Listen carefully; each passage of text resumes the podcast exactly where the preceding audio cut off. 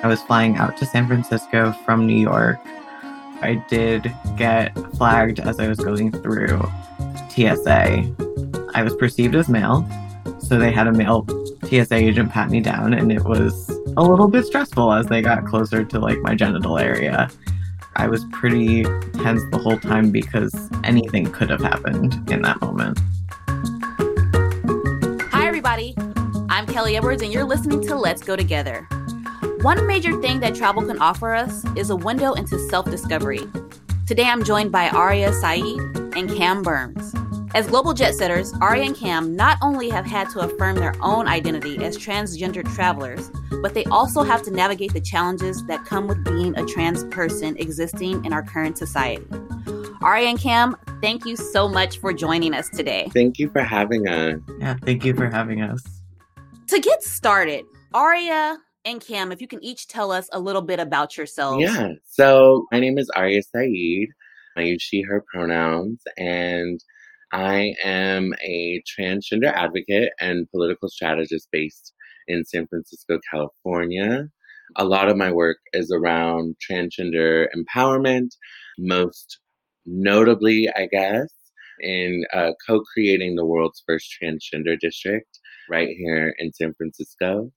Um, and so, because of my work, I have been able to travel globally to talk about transgender issues, transgender empowerment, meet trans people in different countries, and and of course, in my own home in San Francisco, and working with the trans community here. Awesome, Cam. Yeah, I'm Cam Burns. I use he, him pronouns.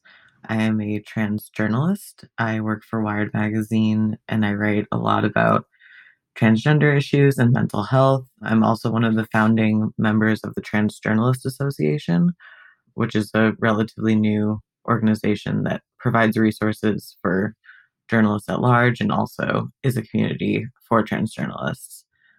And I also travel a fair amount for work. Thank you both. So, to dive into this, often we talk about identification in the world, and normally that involves race, ethnicity, nationality. But rarely do we discuss identification by gender, sex. For those who don't know, can you please explain what a transgendered person is, a non binary person, and a cisgendered person?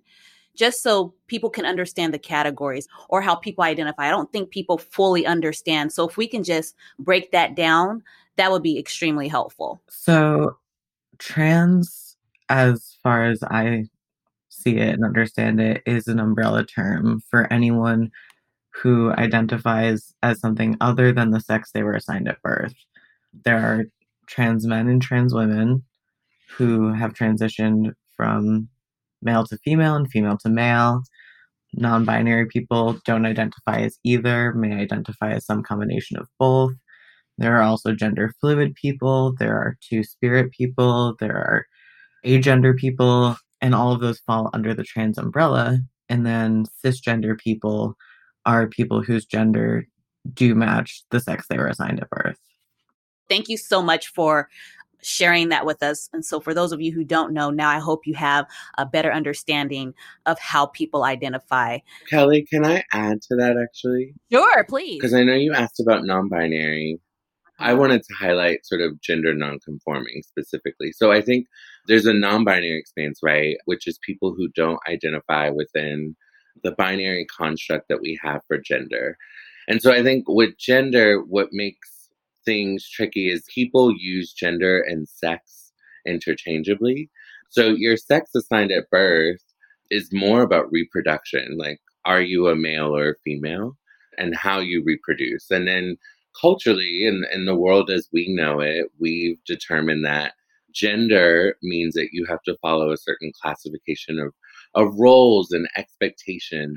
But there is an experience of people being gender nonconforming, right? And we see that whether you're cisgender or transgender, which means that you, um, well, not you directly, but like as a person, you may not fully fit what we have determined to be the norms of your gender. So, if, for instance, if a man, um, cisgender man, is seen as feminine, whether they're gay or straight, it doesn't matter. Like that is considered gender nonconforming, right? This idea that like men crying and things like that, those are like GNC gender nonconforming experiences. Or with women, if you don't sort of always wear dresses or if you work in like construction, right? Those are all things that are like loose examples of like being gender nonconforming. Or if you're a tomboy, right? Like these are all things that are actually gender nonconforming experiences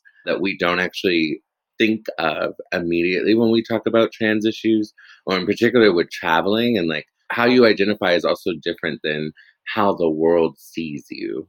That also impacts the way that you get to travel and and how the world sees you. Absolutely, absolutely. So, with the breakdown of what both of you have provided me, I'm cisgendered. I am a woman who identifies with the sex she was assigned at birth, correct? Yes. Yes. Yes. You are, by definition, cisgender, a cisgender woman. Thank you so much. Thank you so much. Mm-hmm. What was your first big travel experience? And Cam, I'll start with you.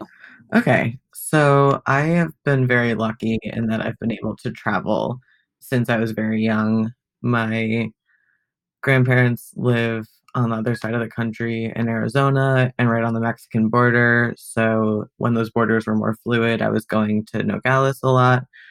And that was always a really great and enriching experience. When I was 11 or 12, my family went to Beijing to visit some family friends who were staying there. And that was definitely my first big travel memory. It was right in the lead up to the, I want to say 2008 Olympics. And so there was a lot happening, and it was just unlike anything I'd ever seen or experienced before. I would say, similar to Cam, my family traveled a lot, but I think it was more for leisure. And so this was definitely in the early 2000s. My first big memorable trip was um, when I was in middle school, going to the Bahamas with my parents on a Royal Caribbean cruise.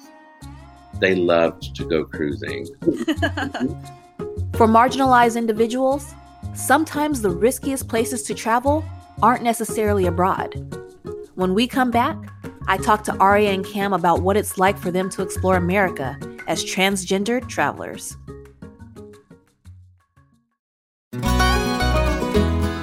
Everyone, I'm Sid Evans, editor in chief of Southern Living and host of Biscuits and Jam. Since 2020, I've been interviewing musicians, chefs, authors, and other Southern icons about their family traditions, their faith, their favorite meals, and of course, what it means to be Southern. And I'm excited to announce season five of our award winning podcast. Join me every Tuesday for new conversations with some of the most interesting and influential Southerners around. Be sure to follow Biscuits and Jam wherever you get your podcasts. You can also find us online at southernliving.com slash biscuits and jam.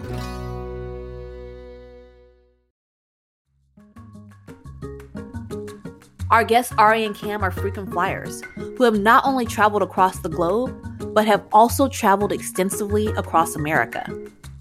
We talked about what it's been like navigating the American landscape with the trans identity.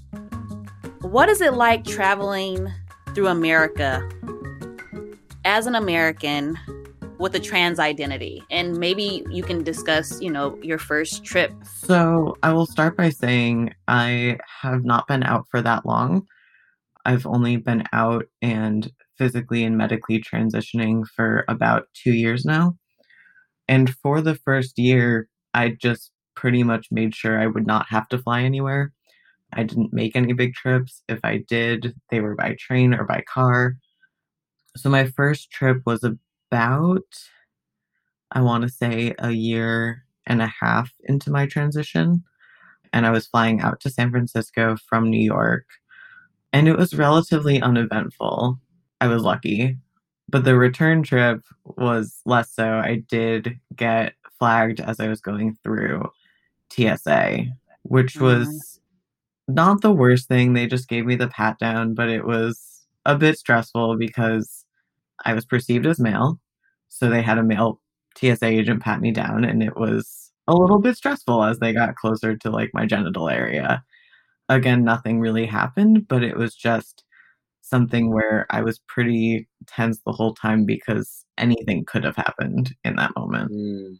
It's interesting that you share this experience because the more I do this podcast and I get to learn about so many diverse experiences, these are things that I would never think of while going through TSA for myself personally. I walk through, if I get pat down, they assign me a woman. But it's so enlightening to know that there are experiences like this and they can be extremely anxiety ridden. And so, thank you for sharing that because I think unless you are a trans person, you wouldn't necessarily think about that experience. And so, it's interesting to hear to hear that other perspective as well. Mhm. Aria, Yeah, I transitioned in high school. So I think what makes I think my experience different is just the timeline of awareness for trans people and trans people having um, more agency now than definitely back then to educate the world on our experiences and, and share our stories. When I was 18, I came to San Francisco. I moved to San Francisco around 17, 18, but I went to a smaller town in California on the coast um, with some friends. We took a road trip. And again, this was just a different time when people didn't immediately know what the word transgender meant. They had never seen a transgender person.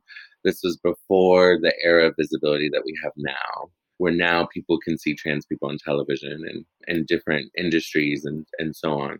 And so, some friends of mine, um, they're cisgender, some of them LGBT, and we went to a restaurant and the server, we're like ordering and we're talking, we're hanging out. Again, we're in this like small coastal city in California, Northern California. And the server comes up to me and was like, You should be ashamed of yourself. This is a family establishment. wow. There are children in here. It's literally what she she was so adamant. I'm like, what? And she's like, you're a man in a in a, in a dress and like freaking out. She told us that she refused to serve us. She pointed to the sign that says that they had right to refuse service to anyone. And so that was like my first brush with really sort of blatant transphobia in that particular way. I know we love to talk about how liberal the coastal cities are or the coastal areas, bigger cities. But I think people will find, if you talk to enough trans people, that transphobia exists everywhere. Mhm. I've had similar experiences going to the South, but I think what's also different is like as much stigma as there is about people in the South, I find that people in the South have actually been a lot more respectful and a lot nicer to me than sometimes um, in more liberal environments like New York or San Francisco. I have to admit that is shocking to me to hear that that you feel more welcome and accepted in the South than versus, like you said, liberal Mm, coastal places. Can I add something there? Sure. So I have also sort of noticed that experience. And I think for me at least, part of it is that gender is more binary in the middle of the country and in the South. So in New York, I often get read as not so much anymore, but uh, especially early on, I would get read as a masculine woman or a non binary person because people are more used to seeing fluid gender expression, whereas in the South, people expect to see men or women. So they put you into the category you most fit with. And so whenever I'm in anywhere other than New York, I am misgendered much less frequently than I am here. mhm. And then I think also Southern culture, Mhm. there's still sort of a um, a norm of, of being polite and minding your own business. Minding the business that pays you. Okay. Can you recall a time traveling abroad or domestically where you felt unwelcome? I don't know if I have an experience of going to a place and feeling unwelcome so much as having going to a place that I know is traditionally not accepting of either LGBT people or trans people specifically and and having to be very vigilant about my safety. Yes. Because Kelly, you and I were in Brazil, we did that tour, right? And like Yes. you know, we talked about it because we went to that club and I had Yeah. an anxiety attack when Mhm. we were outside that club, there were folks gathering in the street and you know, we're in Brazil and Brazil is beautiful and amazing and um the culture and everything and I was so excited to go and at the same time I was so nervous and like almost skittish because Brazil is has the highest mortality rates of transgender people in the world. United States is, is second, right? And so trans women are killed quite frequently and at high rates in Brazil specifically. So I had to bring folks with me to travel for safety. Like I was sending pins to the coordinators of that speaking tour just so that they knew where I was at all times. Like, and I think those are things that people don't think of naturally when you travel. Ah, listen, I just want to provide context to a part of Aria's experience. Aria and I were both on a speaking tour for a company discussing women's safety throughout the world. And so we were both in Rio and you know, after the work comes the play. you know, we were out and if you guys have gathered anything about my personality throughout this podcast, I am very much a strong black woman and I stand up for my friends, I stand up for strangers. I am the person who literally wants to throw themselves in the line of fire when it comes to people I care about. And Ari is someone that I care about. Sorry. Oh, I love Sorry. And so when we were out, just to be honest with everyone, I was like, if anyone comes up to her and they say anything inappropriate, do anything in- inappropriate, I guess I'm gonna have to pull these dukes out because there's there's no way in heck I'm gonna let anything happen to Aria while we're out here. And so it was a heightened sense of protection that I felt over you, someone who obviously can handle their own you know, as a woman who travels who's also black, I also always have to be on high alert.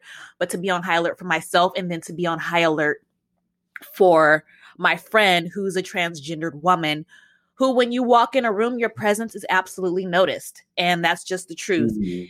And so needless to say I could sense your anxiety and I asked you several times if you're all right because at the end of the day we didn't have to be out. you know, we could have went back to our Airbnb and just relax. And so I'm glad we had a great time that evening. It actually was a lot of fun. And I'm glad I, I was able to have that experience with you in in learning and how to navigate when I'm in the presence of my friend who may have a different experience than me. So Mm. for so many years, I also was always afraid of trying new things or being in large crowds.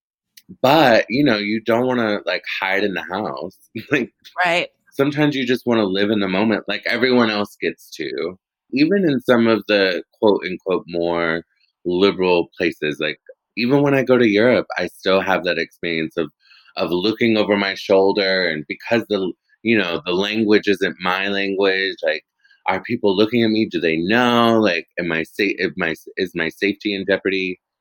I went to Barcelona alone a few years ago to do my own solo travel, and it was both the best and most exhilarating experience, but also the most daunting one because not only was I a black woman in a country like Spain where there's not a lot of black people, I also am trans, and so in navigating you know, people were staring at me and I couldn't figure out if it was because I was plus size or because I'm black or because I'm trans. Like, and I think that is an experience that most people don't, they have the privilege of not thinking of, not thinking that their safety would be immediately compromised no matter where they go, right?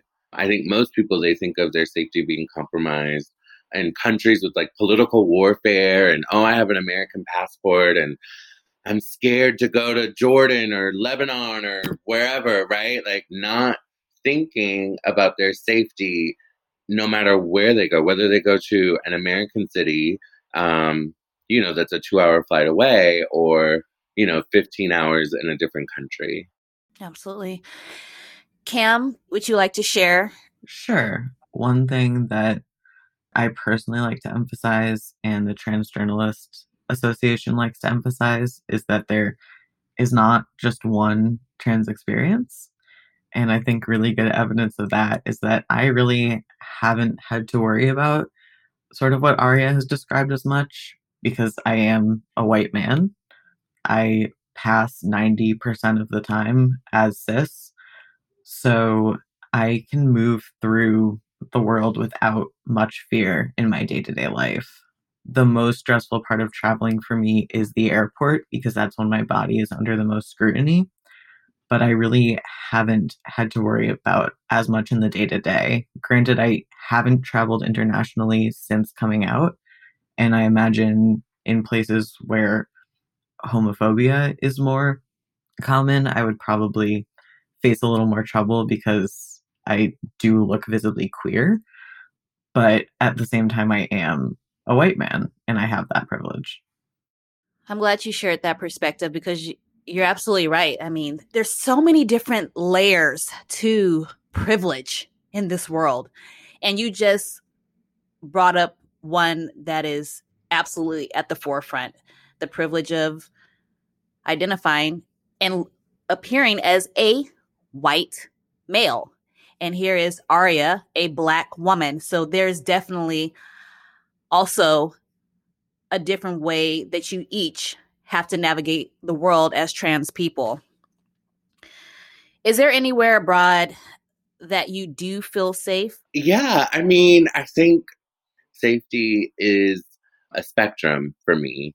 So it like ebbs and flows depending on context and circumstance. And I had an amazing experience in, in Brazil and I felt so much love and from people just in general. And I think that was something that was a shift for me is to not just sort of focus on stigma or what I've heard about a place before going there. Cities that I've had the best experience in terms of being able to quiet my mind and just sort of like roam freely would definitely be, you know, Paris, London, Mexico City. Like, these are all places that I had good times in. I maybe didn't have to be as considerate of my safety. Before embarking on a trip, most of us have a mental list of what we need to do and what we need to prepare for our journey. For trans people, that list includes a lot of extra steps to ensure both their safety and comfort. Aria and Cam explained to me the thought process they go through before heading out on a trip. What things do you have to consider when preparing for a trip, Cam? First of all, I very recently changed my legal name and got an ID with my new legal name and my correct sex, male. So that has helped a lot because before, when I was traveling, I would have to get a boarding pass in my old name, and that always got looks and confusion. And luckily, it usually wasn't a huge deal because I was flying out of New York, but it was always something kind of in the front of my mind. And I've had top surgery, which is essentially breast removal surgery. But before that, I usually wore a binder, um, which compresses your chest. But while flying, I would wear a sports bra and an oversized shirt instead because I knew there was a chance I would be patted down. And again, I just didn't want to explain that. Hmm. Aria, how do you prepare for a trip? Yeah. Um besides showing up fly. Okay. yeah, I think I have my own experiences traveling too and then I've seen how some of my friends have different experiences. So, for instance, a friend of mine, she's 6 foot 4. She's what we consider visibly trans, right? Like she's beautiful and stunning, but people know she's trans when she walks in the room. And she's definitely fine with it. But I think she has difficulty when it comes to custom. So we've traveled together. She's a DJ. And so she's had issues that I have not had which is even though her ID and stuff say female, you know, as trans people, we get to live in the fantasy of cisgender people's minds. And so, you know, being in customs in London was one of the most horrific experiences because they detained her for eight hours simply because they did not believe that she was really a woman. Wow. Right? Like those kind of experiences are ones that it's like, those are hard to prepare for. I encourage every trans person I know, anyone that's non binary, anyone that's uh, gender non-conforming, right? Anyone that may have issues with, you know, security measures within airports, I encourage everyone to get global entry and TSA pre-check. It has been a huge lifesaver for me. Not only do you get to keep your shoes on and you don't have to like unpack your suitcase at the TSA belt for the scanning, you just put it on the on the runway belt thing and you walk through the little metal detector. But also, like, very rarely do I get pat down. I think before, when I was just flying, you know, in the regular TSA line, like, I've had people ask me to remove my, uh, is it a wig? Is it a weave? Can you remove it? We need to see what's underneath. I've had people, you know, not sure which gendered TSA agent they should send to over to me to pat me down. Like, it's just, it's, it's too much as trans people, we just we just have to invest in the resources that exist to minimize those interactions as much as possible. That's just what I believe. Like we do unfortunately have to go the extra mile while we're educating the world to be inclusive of us. I tell trans people all the time, get TSA pre-check, like get global entry. It just saves you so much of the headache that comes with traveling to start another thing I do to prepare to travel is, you know, making sure my phone is charged, you know, using apps like Lyft and Uber um, because there's location tracking and GPS. Yeah, I treat my travel like as if I'm doing the travel itinerary for Beyonce, like making sure that making sure that there's a safety plan, that things are set up ahead of time when I get there, especially internationally like um, doing a car service. Like those are the, the extra mile things that I do to just maximize my safety. I usually, if I'm traveling to another country, I prefer to stay in a hotel versus like someone's house just because, well, A, I like the amenities, but B, it's a standardized thing. Like, you know, there's always going to be concierge. You know that the, it's going to be in a higher traffic area. Like you're not going into the remote area of the city and just staying at someone's castle and like not having an accountability person to check on you. Like those are all things that I consider. So Aria's given a lot of advice and shared things that she does for herself. Cam, what advice would you give to a trans person or a gender nonconforming traveler? I would definitely echo global entry, TSA pre-check. Those are very valuable um, if you can afford it. Having a person who knows what you're doing and where you're going, whether they're physically traveling with you or it's a friend back home who you can say, Hey, I'm going out tonight. If you don't hear from me by X time, like give me a call, see what's up. You can share your location with that person. But yeah, I think opting for Uber or Lyft over public transportation or a standard cab is usually safer. Mm, I have one more, Cam. I worked on a, a legislation here in California called SB 179, which allows trans people and, and gender nonconforming people to identify as non binary on government issued documents we're happy that it passed, but at the same time, so many non binary folks have had their uh, government documents changed, like birth certificate and state ID, and then they're having issues getting access to the federal documentation like passports or social security. And so, for folks who may be non binary who are traveling, I highly recommend that people get their passport first with the gender marker that's like congruent to like how you look, how people perceive you, Mhm. if that's your choice, and then change your state documentation to gender marker X. hmm Speaking of the public policy that you have done in San Francisco as well as California as a whole, do you see these types of efforts in other parts of the world? And if so, where? Yeah, I mean, I think India, they were the inspiration for us when we did our policy. The country of India, Hijra is their religious, spiritual classification for trans people. Trans people and, and Hijra in India are able to identify as such on their government documentation. And so uh, we, in some ways, replicated that in California, places like New York, Rhode Island, Hawaii, um, other states have followed. So, yeah, it's happening in different parts of the world. Cam, you said that there are ways to make travel less stressful without foregoing air travel altogether for trans people. Can you share how someone like me could do that? Like how a cis person could make air travel less stressful for a trans person? Yes. That's a good question.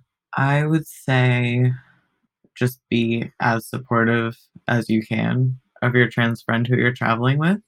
Get to the airport early, earlier than you would otherwise, because you never know what's going to happen. Yeah, and just be there for them. I think that's the most you can do because, as Aria said, you're kind of at the mercy of TSA in that moment. Good to know. I know. agree with Cam. I was going to add, I think what's helpful is if um, if you're traveling with someone that's trans, maybe just standing nearby, you know, and letting them know that you're gonna like wait for them, kind of thing. I've traveled with coworkers where they don't think about that, and then you know you're the one being detained all alone by TSA, and everyone's moved on to go get their burger at the the airport restaurant, and of course everyone feels powerless at TSA. I mean, you're getting naked for them, so Mhm. there's a vulnerability that everybody shares.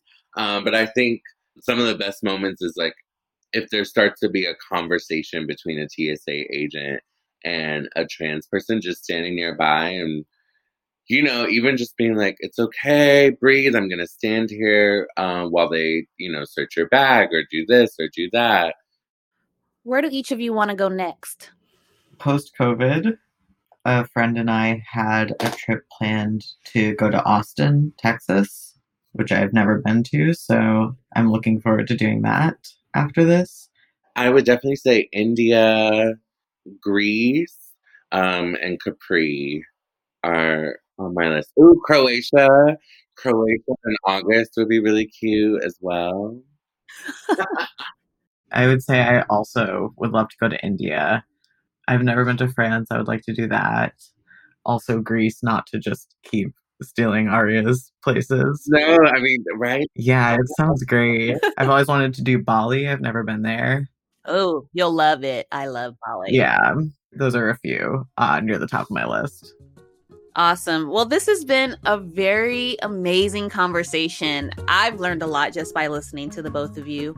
Thanks so much to Aria and Cam for sharing their adventures with us. You can find Aria at ariasaeed.com and on social at Aria Saeed. To learn more about Cam, you can find him on Twitter at Cam C. Burns. That's all for this episode of Let's Go Together, a podcast by Travel and Leisure. I'm your host, Kellee Edwards. Thanks to our production team at Pod People Rachel King, Eliza Lambert, Jamila Zaral Williams, Lena Beck Sillison, and thank you to our digital executive editor, Deanne Kozersky at Travel and Leisure. This show was recorded in Los Angeles, edited in New York City, and can be found wherever you get your podcasts. You can find out more at travelandleisure.com slash podcast. You can find Travel and Leisure on Instagram at Travel and Leisure, on Twitter at Travel Leisure, on TikTok at Travel and Leisure Mag, and you can find me, your host, Kellee, at Kellee Set Go. And that's Kellee with three E's.